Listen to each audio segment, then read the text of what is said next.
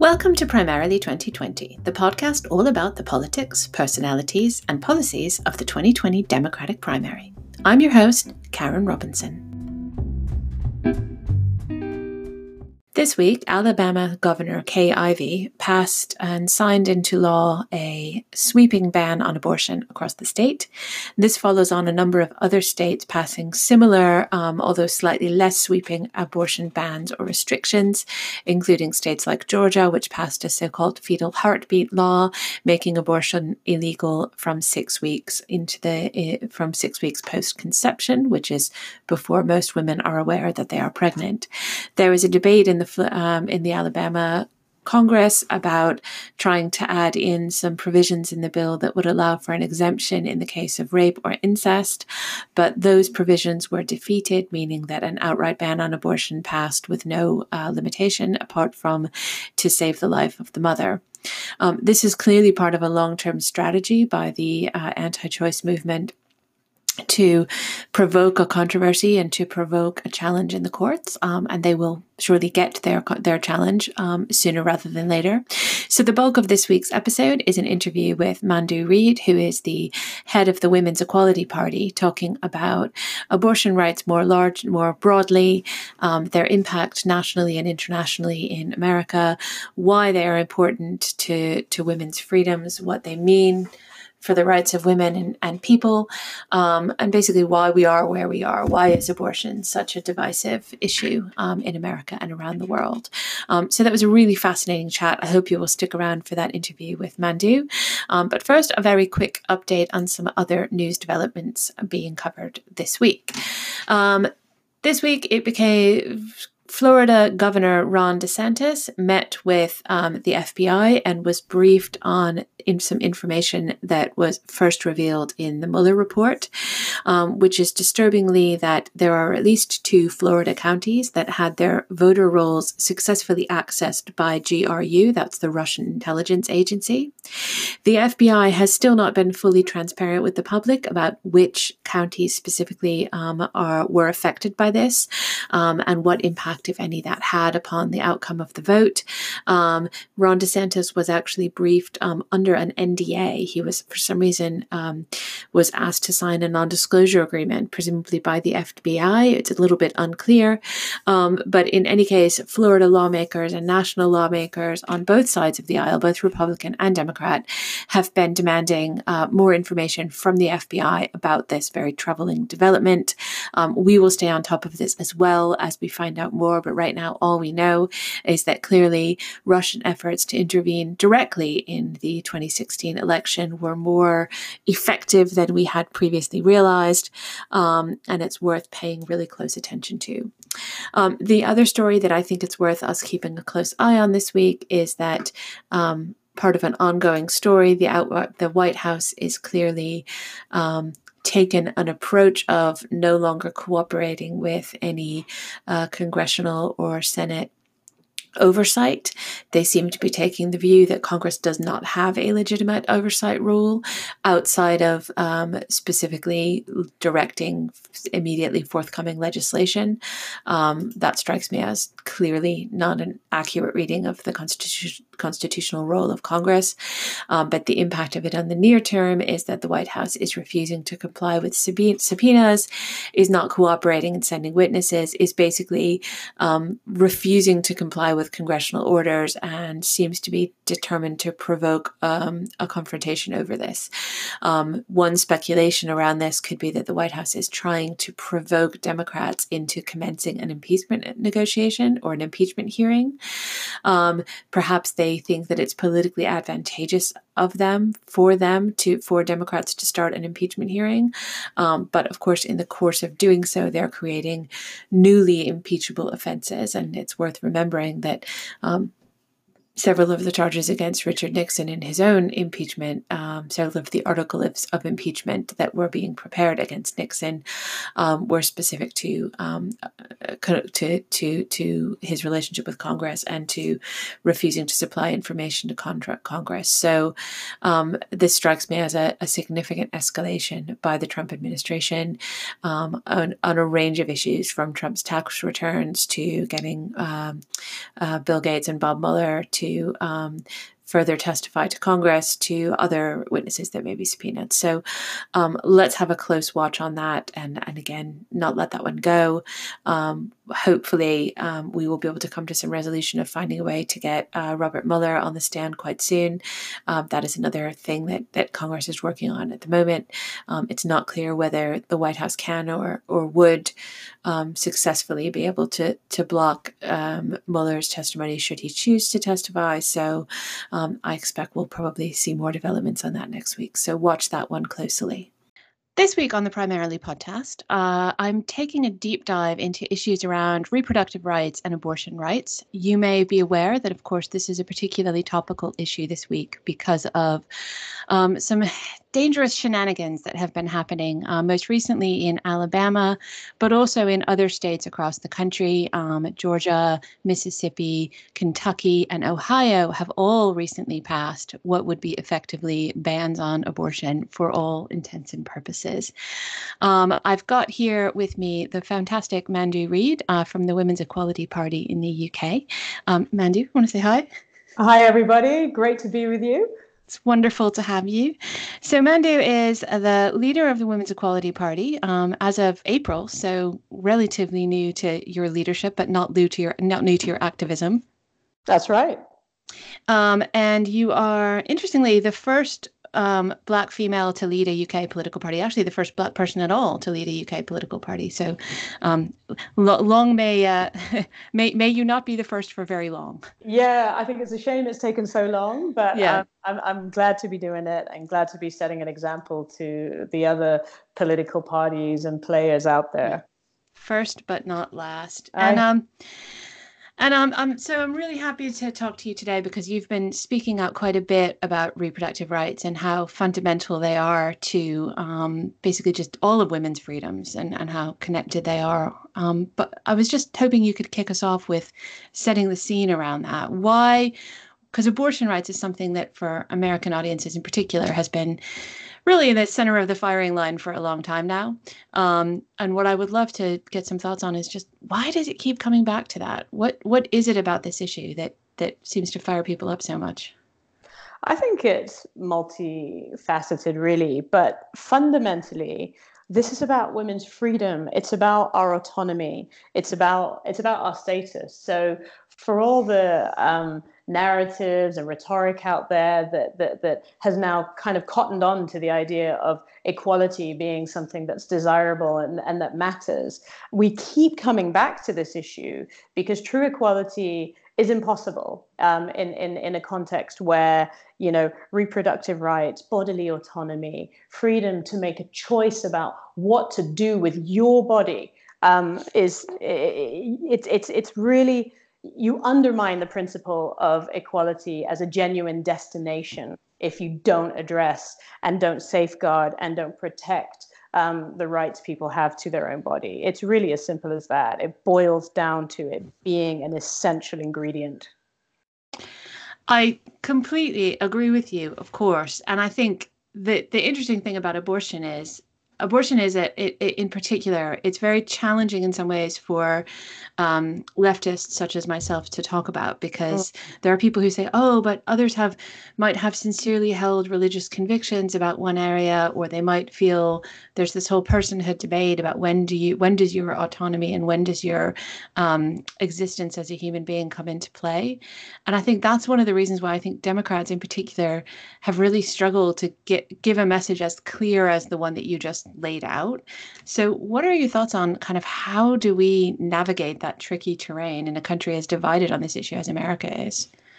I think we navigate it um, boldly. We boldly go because the basics don't change whether you apply a soft touch or whether you confront the issue and are truly candid about it. This is a medical procedure and it should never be criminalized. And I would also take that one step further. Not only should it never be criminalized, sorry, what it should never be criminalized, it should never be stigmatized also.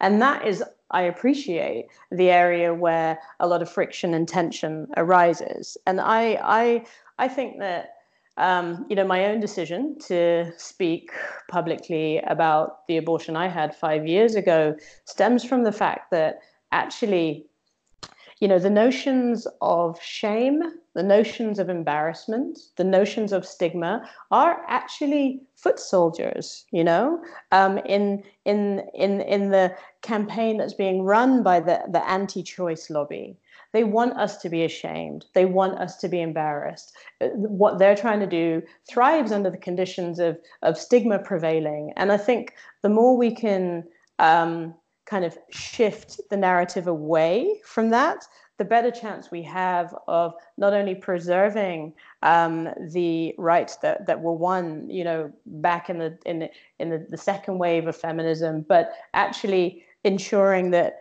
the destination that we want to get to, which is what I spoke about at the very beginning, a destination where men and women are truly equal, we have to, we have to um, keep the narrative in a place that allows us to head towards that horizon. And um, I was really pleased yesterday, you know, to see the kind of what looked like spontaneous emergence of, of the hashtag on Twitter, hashtag you know me, where women were talking about their experiences and were refusing to be kind of cowed by the, the shrouding of, of, of shame and embarrassment. And I think that's quite a powerful defense, quite a powerful part of how we have to deal with what's going on in, in the States. We have issues on our own doorstep here in the UK, and, and you see it across Europe too. Yeah, I think one of the things that, um, that that always strikes me about the abortion debate is how we never seem to move on to the next step in the question. Um, by which I mean, kind of okay, there is a there is a common ground that even staunchly anti-abortion people and and those like myself who are staunchly pro-choice ought to have, which is that a woman and her child should have a healthy life if she mm. wants one. Um, and I think I was very struck when you kind of very bravely spoke out about your own decision.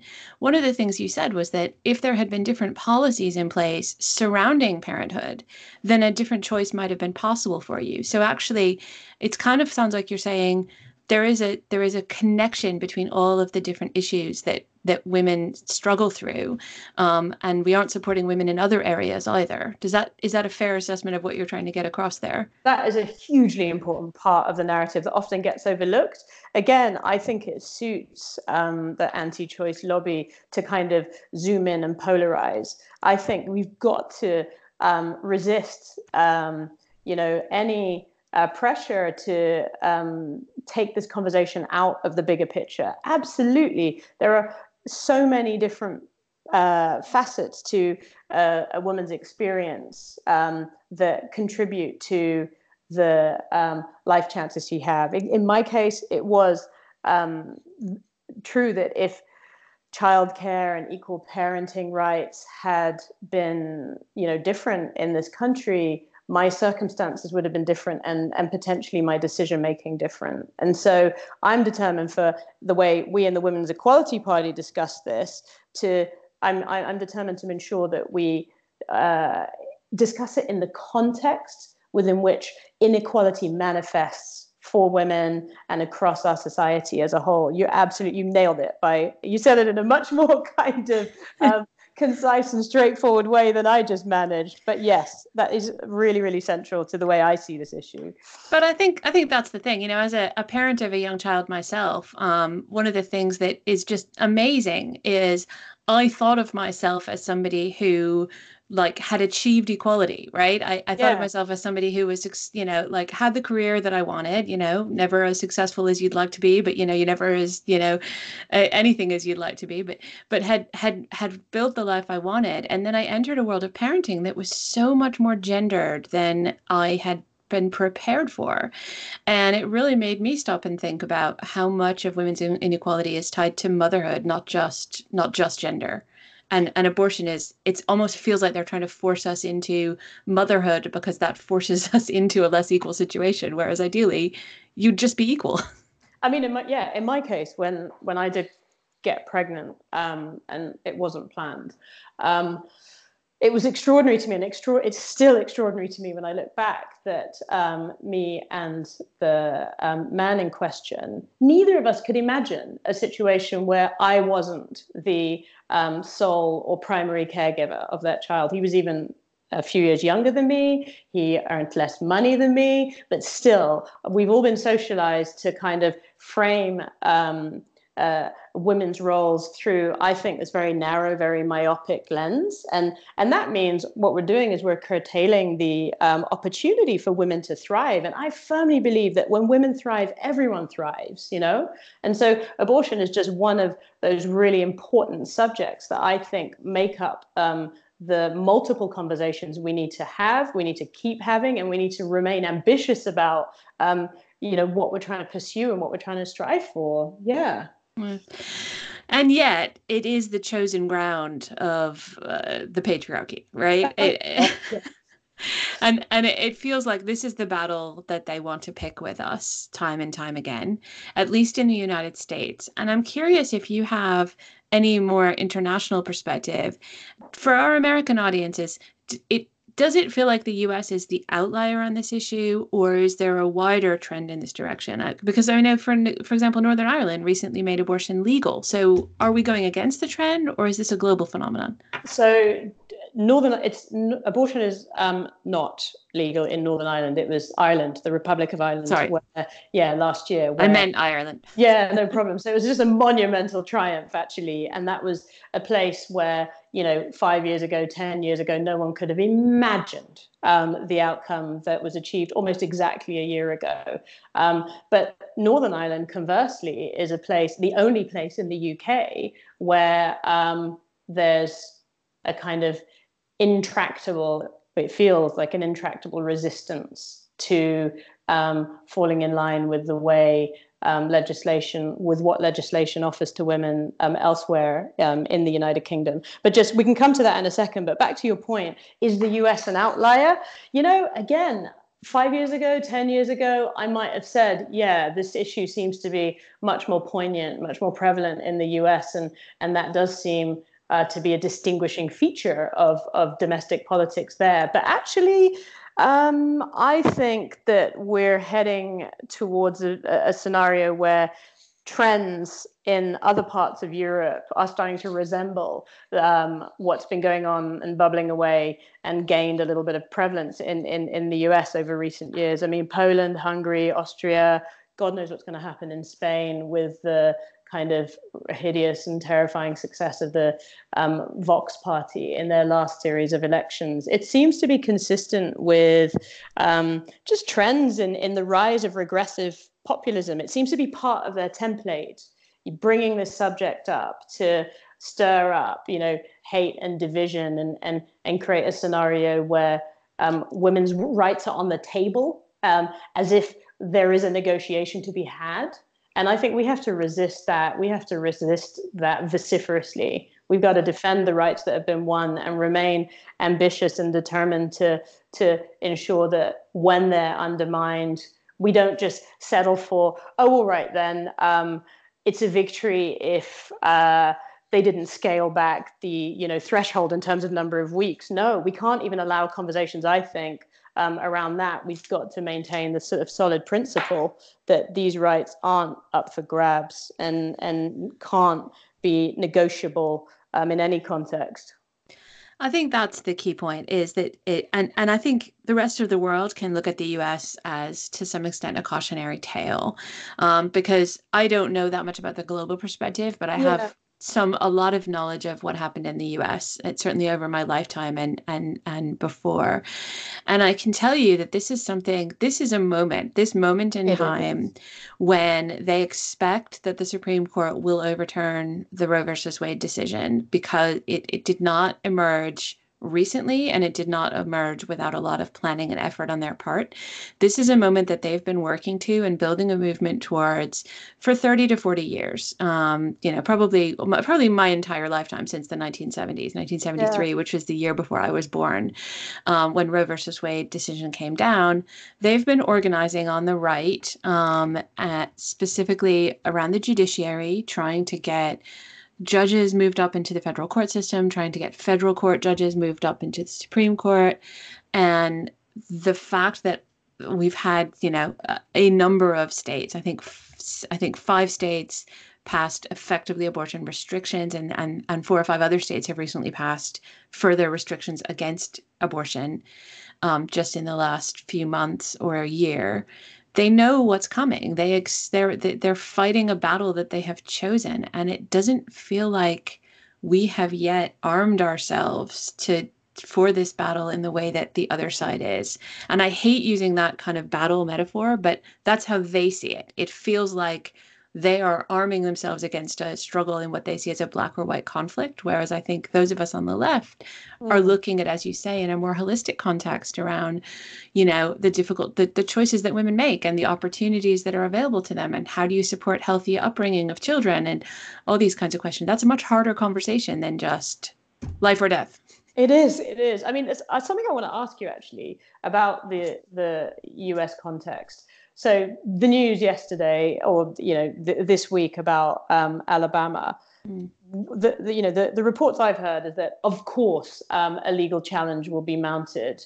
But what's what's your sense of um, how how close to being considered by the Supreme Court any of these new rulings are? I mean, how far off are we? So that's a that's a great question. Um, and and and obviously a lot of this is kind of now we have to see what plays out but i think what is most likely to happen. So the first thing i want actually i want all listeners of this podcast to know is that this does not mean that abortion is currently illegal in those sure. states because the laws can't take effect because they are unconstitutional at this point. So um that like if you're in alabama it's hard enough to be a pregnant woman in need of an abortion in alabama right now but don't believe that you cannot get access to healthcare right now. Um, so that's the first thing.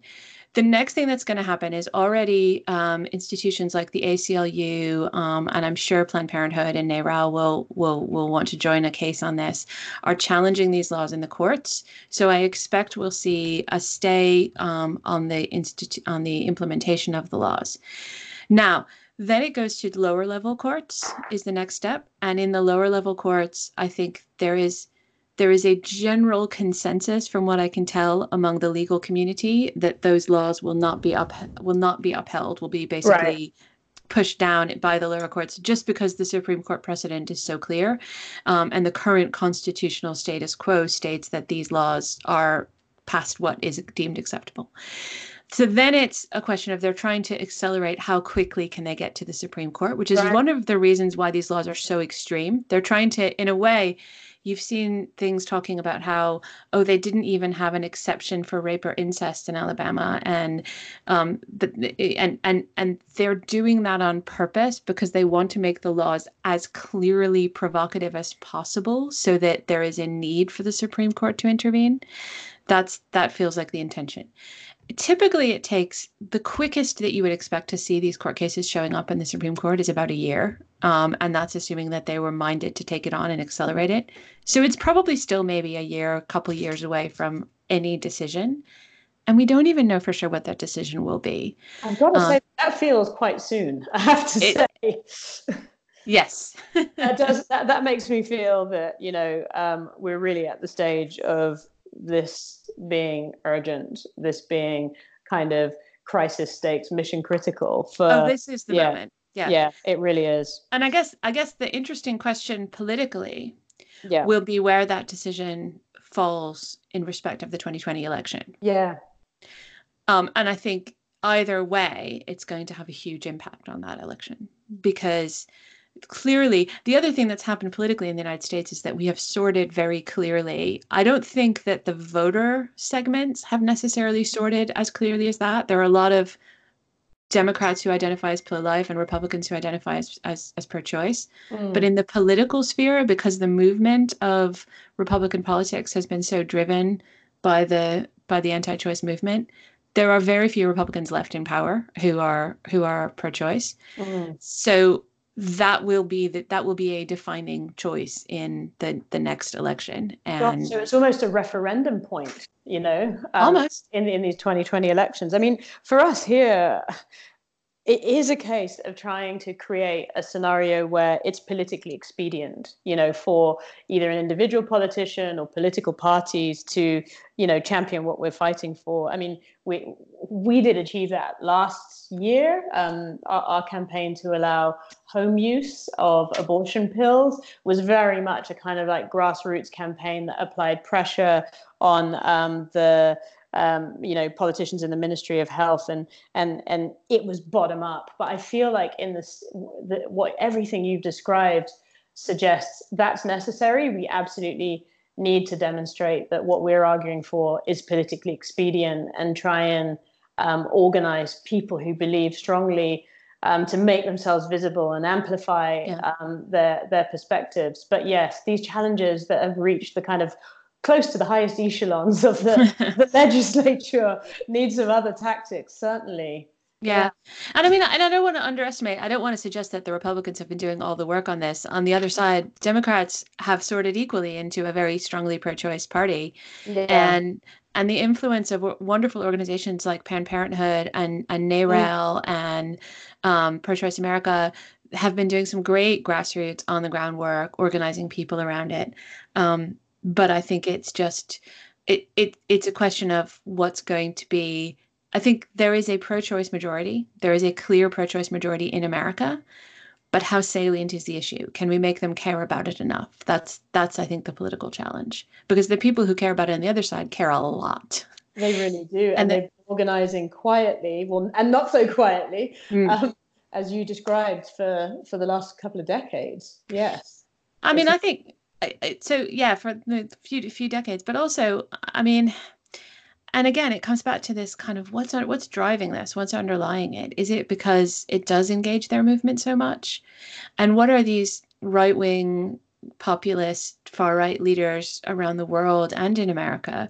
What is it about this issue? Is it is it just as simple as that it taps into misogyny that also happens to have a, a venn diagram overlap with the views of their core audience or is there something else about this issue that that that really seems to inspire these people. I'm I'm just really intrigued by it because I it's think, so I think, fierce. I think one of the factors is it's very easy to polarize around this issue, and I mean even just look at some of the the language. Um, and the framing of it, you know, is it Georgia where they refer to it as the heartbeat legislation? Yeah. You know, um, it's intentionally emotive, emotional language that's kind of used in, in, in quite a deft way, let's face it, to manipulate public opinion. And I think it's one of those issues that just lends itself well to, um, frankly, simplifying.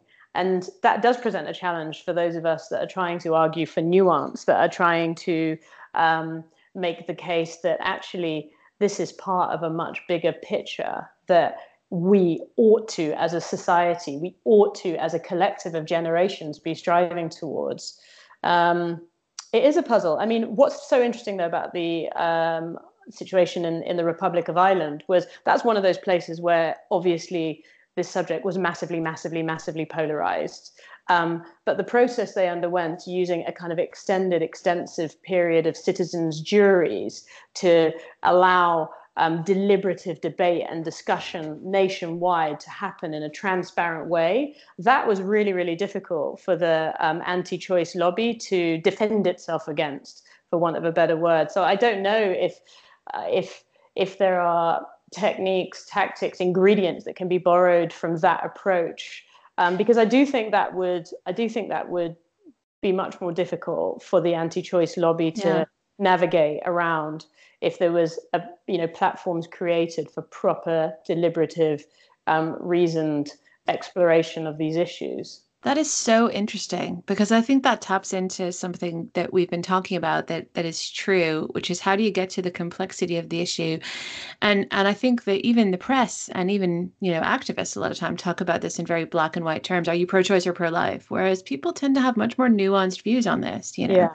they'll often think, well, I wouldn't choose that for myself, but I respect others' choice, or they might think you know um, i'm i'm concerned about kind of women's health um, so mm. uh, you know i'd support abortion for that reason or i'd support choice for that reason but actually you know we it's in the interests of the most extreme voices to to polarize these us, us into these and so that might work in the us on a i mean your country's so massive it'd be mm. tricky to do it a nationwide endeavor but on a kind of state by state basis. I mean, you know, the example in, in Northern Ireland, I know from the abortion support network that in Northern Ireland, this this you know there are um, dozens of women every week who are who are traveling out of the country to to have um, abortion because it's not safe and, and legal there. Um, but in that context, the the process I've described that took place in the Republic of Ireland would be quite difficult to undertake because of the kind of stranglehold on the political debate that this issue has um, currently. And you're in a situation where you have the DUP in Northern Ireland kind of effectively, I mean, this may sound dramatic, blackmailing Westminster because Westminster's relying yeah. on them um, to prop up, you know, Theresa May's quite feeble government. And so, this issue, I'm sure, I think we can reasonably speculate behind the scenes. There was part of the debate and discussion was here, take a, mi- a billion pounds, um, DUP, prop up our government, and um, DUP probably will have said, uh, all right, in return as well, you're going to keep hush hush about the abortion issue and not allow um, it to be explored or discussed. You'll leave it alone. So those conditions create a scenario where it's difficult to do a citizens jury deliberative model that engages members of the public in a nuanced debate, which makes it much more difficult for the polarization and the emotive language I described being uh, rolled out by the uh, anti-choice folks to to win the day.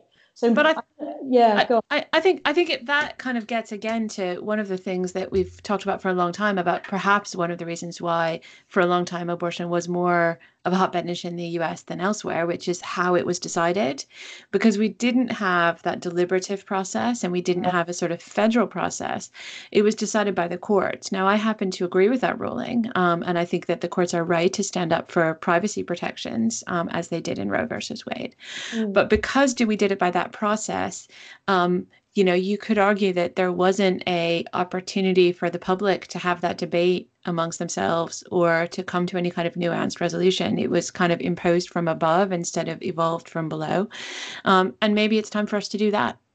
Yeah i mean maybe that links back to something i was saying a bit earlier about how maybe one of the next frontiers is an, an, an extension of um, the you know hashtag you know me approach to this where people in public life are prepared and i'm not imposing this on i don't think people should be compelled to talk about their experiences but i think if we create a situation where um, you know women are prepared to come forward and do come forward those who have a bit of profile as well it does start to kind of pivot the narrative again away from some of the most toxic, um, emotive narratives that have served the anti choice lobby. And a deliberative format is quite a good environment for yeah. that sort of discussion to, to, to you know, exist. Yeah. I think I think that's right. And I'm very interested in getting away from this whole concept of debate and, and get more into this concept of, you know, discussion of what we share, what we have in common or, you know, opportunities for collaboration or sharing. Um, not just to, not just between the most extreme groups. Like a lot of times they, they talk about that in terms of, well, get somebody who's staunchly pro-life and somebody who's staunchly pro-choice and force them together. Yeah. But actually there's a, there's a vast majority of people who have just nuanced, complex views on this, but, but they want to, they want to come to a society that has a consensus and a, a, a, peaceful resolution of difficult issues that we can work for and work towards together and it feels like that's it's not a it's not a kind of extreme um, you know often the extremes get, get, come out best in a debate because they're the clearest debating positions mm. um, whereas it feels to me almost like abortion is one of those issues where there is a clear governing majority of people who believe that abort that women should have reproductive rights. Now what? Okay, where exactly. do we go from there? What's the next step? God, it sounds so sensible, doesn't it? but it also sounds so radical, which is a sign of the times. It shouldn't sound radical, a suggestion like that, but it does in the context of how polarized everything's become over the last kind of five years or so. Reasonableness yeah. is so radical these days. uh, listen, here. listen yeah. Mandu, I know that you you, uh, you need to be shooting off soon. I, I, are you uh, are I've you okay? A few more minutes. I've You've got, got minutes. Yes. Fantastic.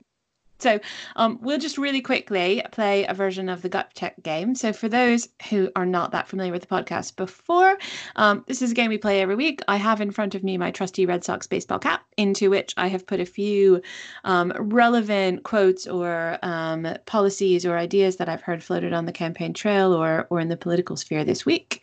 And I'm just going to pull one out and read one at random. And the first one um, is an interesting. Okay, so here's a really interesting point. Um, this is from a headline from a New York Times uh, article. It says just one female, just one new female Republican representative was triumphant in elections last November, compared with 35 female freshman House Democrats. The Republican side of the chamber became a sea of men. Well, I well, unsurprising. unsurprising is my gut reaction to that in the context of what's going on across the pond, um, and unsurprising given the fact that um, the Women's Equality Party that I represent needs to exist. Representation, we got a long way to go on representation. What's your reaction? What's your gut? Well, yeah, I mean, you're right. It's it's the representation thing that I that I really am fascinated by because Republicans, like weirdly, are very representative of themselves, right? They are the party that like they're buying four white white older men and that's who's that's who they elected. So fair like they are choosing the representation that represents who they are. And democrats you know i think i'm i'm very proud of the diversity of our caucus right now. And i'm proud that you know there are more women it's still not enough. Like we're not even at 50-50 so let's not get too smug. But um, we have done a good job especially of bringing new voices to the fore and i'm so glad about that. So yeah Go us. I absolutely that did feel triumphant last year actually. Um, so keep at it, keep at it, um, okay, so here's a quote from TV commentator Samantha Bee and her comedy show, who says Alabama lawmakers wouldn't know a vulva if it bit them. Sorry. oh my goodness. I'm just, I'm just, imagining this vulva with teeth. That's vivid. Chase, yes, chasing after so the Alabama lawmakers and then running in terror. Um, my gut reaction to that is um, I, I wish that could happen in reality. I'd be. I'd be on the sidelines cheerleading the, the, the vulvas with teeth running after Alabama lawmakers. Vulva bites back. Yes, I love it. I love it. Um, my my gut reaction to that is it reminds me of one of the most fascinating facets of this whole debate has been watching Republican politicians in particular in the abortion debates revealing how little they know about female biology. Oh, really? Yes. Yeah. Just it's been amazing. So there was a Georgia law. So the Georgia law that was passed, for example, required that if a non-viable fetus was, um, so if basically uh, an, a, a fertilized egg were were to fail to implant, it have to it would have to be surgically removed and implanted somewhere that it could grow. Like that's what? not a thing. That's that like the the law was mandating a medical procedure that doesn't exist. That's extraordinary. I mean, I guess we should give them credit for imagination. it's creative. Yeah, yeah. Um, but that's about all, I think. It's about the only merit that's got. Oh, wow. That's extraordinary. Yeah.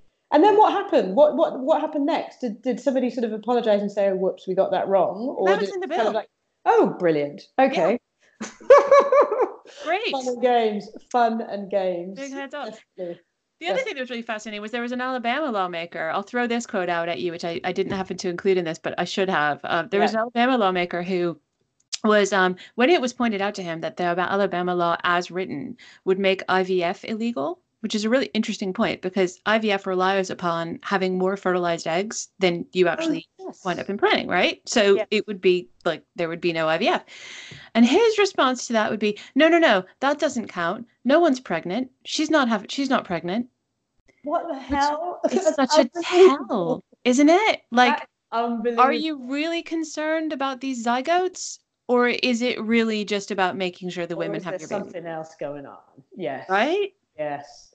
I mean, that is so revealing. I can't believe it. I mean, I should be, I shouldn't be surprised, but um, I guess it shows that there's, I'm not completely jaded yet because these things do still take me by surprise. Wow. It's good that we still have the power to be shocked. Yes. It's important. Yes, yes. Let's retain that. Let's retain that as a marker of success. Yeah. Fantastic. Well, listen, Mandu, thank you so much for taking the time to talk to me today. I've Pleasure. really appreciated it. You are um, the head of the Women's Equality Party, which is standing in the soon to be held uh, European elections, I think, coming up soon. Do you want to make That's a right. final plug? Yeah, um, vote for the Women's Equality Party because we are actually the only party out there that is taking this issue and taking it seriously. What we're saying is we would like um, to fight for um, anybody, any country that's joining the European Union to allow free, safe, and legal legal abortions to be um, to take place on their soil, and that is in black and white in our manifesto. So, if this issue matters to you, if gender equality matters to you, we're the only party to vote for. There you go. Well plugged. And that's it.